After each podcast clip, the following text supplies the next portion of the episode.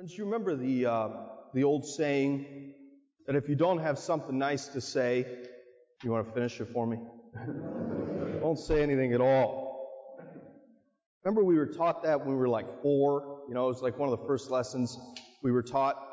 And I think it came from Bambi, actually. Thumper, uh, the character from Bambi, uh, is the first to uh, coin that phrase. If you don't have something nice to say, don't say anything at all.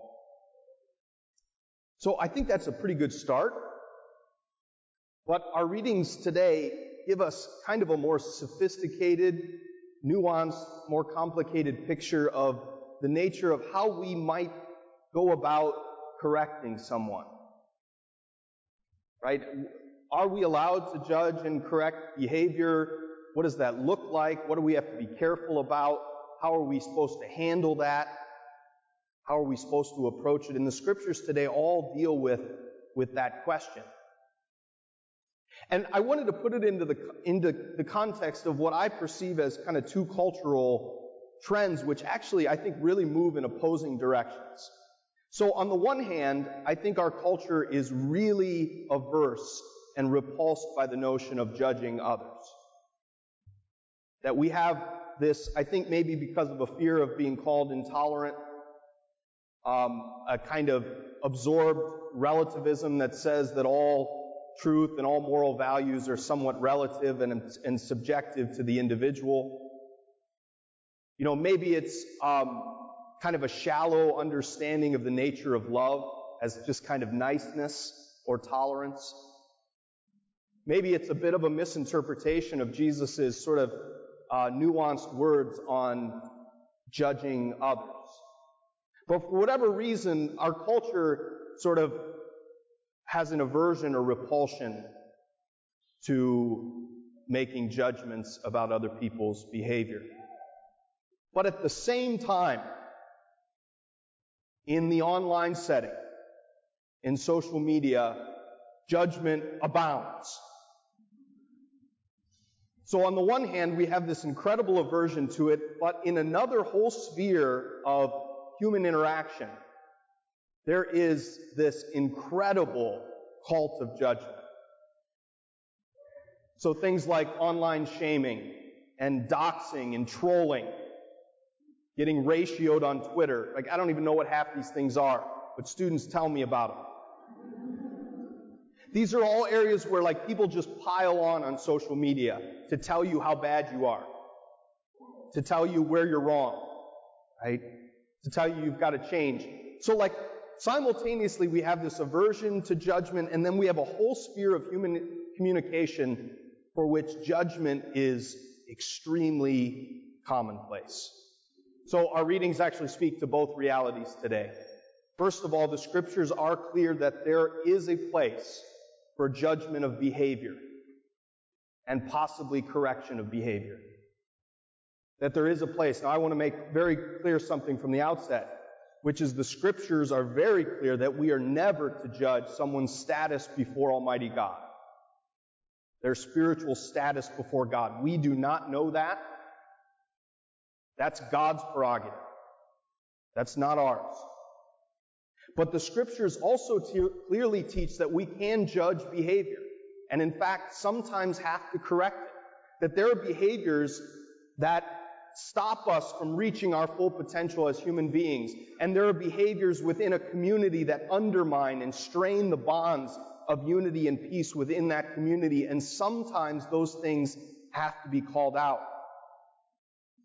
In the first reading from Ezekiel, he goes so far as to say that we actually can be held responsible.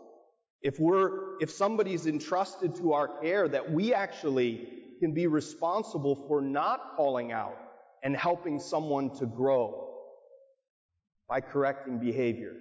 Think of a coach with a player, teacher with a student, a parent with a child, a priest with his flock, that there is some responsibility we bear when people are entrusted to us to help them to reach their full potential. And sometimes we know that that means tough love. The second reading, St. Paul says love is the fulfillment of the law. Right? Not some shallow understanding of love as simply niceness.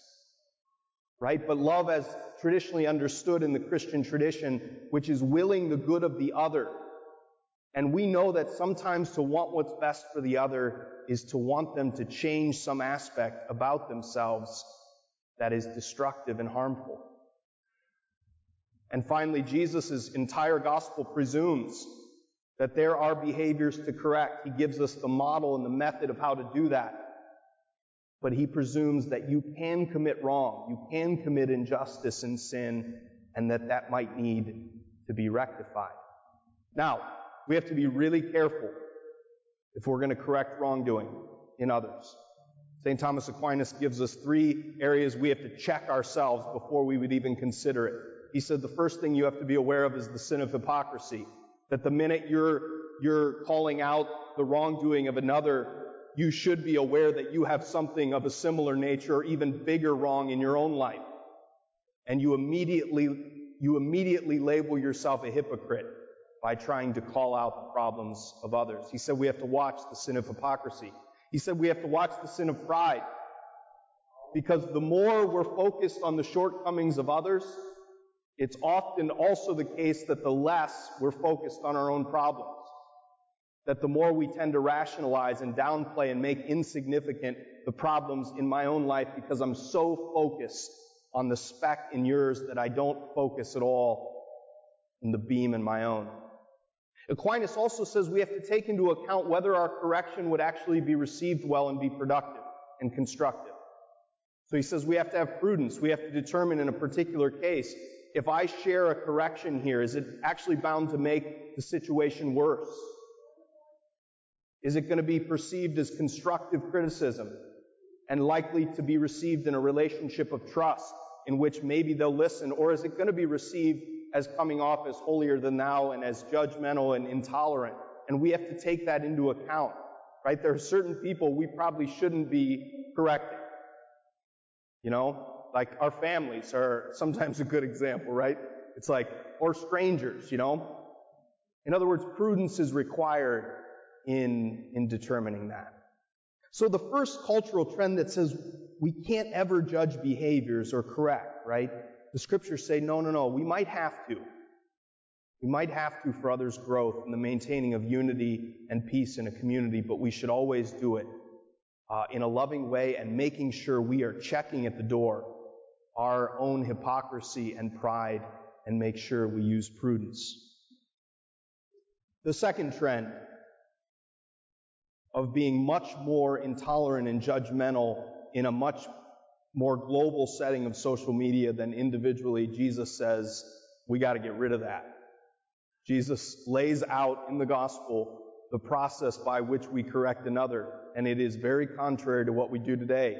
Because Jesus does not say when you have a problem with somebody, you should post about it on social media. He does not say that when we have a problem with someone, we should share that and, and direct message and DM our friends and rip on that person behind their back. He doesn't say any of that. He says very simply, if you have a problem with somebody, you go directly to them and them alone. And you address the issue. Right? You don't air it and broadcast it to everyone else. Now there's a place for venting, right? There's a place for venting with a spouse or with an intimate friend or with a therapist or with a priest, right? There's a place for venting. But we know the difference between venting and gossip.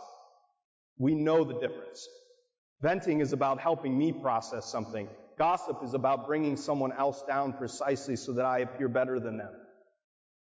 Right? So there's a place for venting, but Jesus' main principle is that if we have a problem with someone, our goal is not to broadcast it out so that, because I think we like it on social media because everybody rallies behind us, everybody that already thinks like us, they get behind us, they jump on the bandwagon, we rally behind ripping on this person, makes us feel courageous because we're behind the, the anonymity of the screen, we don't have to confront somebody directly, right? There's all sorts of reasons I think we, we like that approach in our fallen human nature. But Jesus says if you can't conjure up the courage to correct someone face to face, we probably shouldn't be airing it for everyone else to hear. So this is a tough topic, right? It's a tough topic of judging behavior, of correcting behavior, of how we might do that. Um, and yet we know kind of what works and what doesn't. We know that in a relationship of trust, we can often receive criticism, constructive criticism in a way that we can't from a stranger. And again, Jesus gives us the method by which we might address someone uh, with an area of their life that's hindering their own potential and possibly breaking and straining the bonds of community. So I think um, Thumper was on to something, right? Uh, but we might rephrase the saying slightly, right? Well, more than slightly.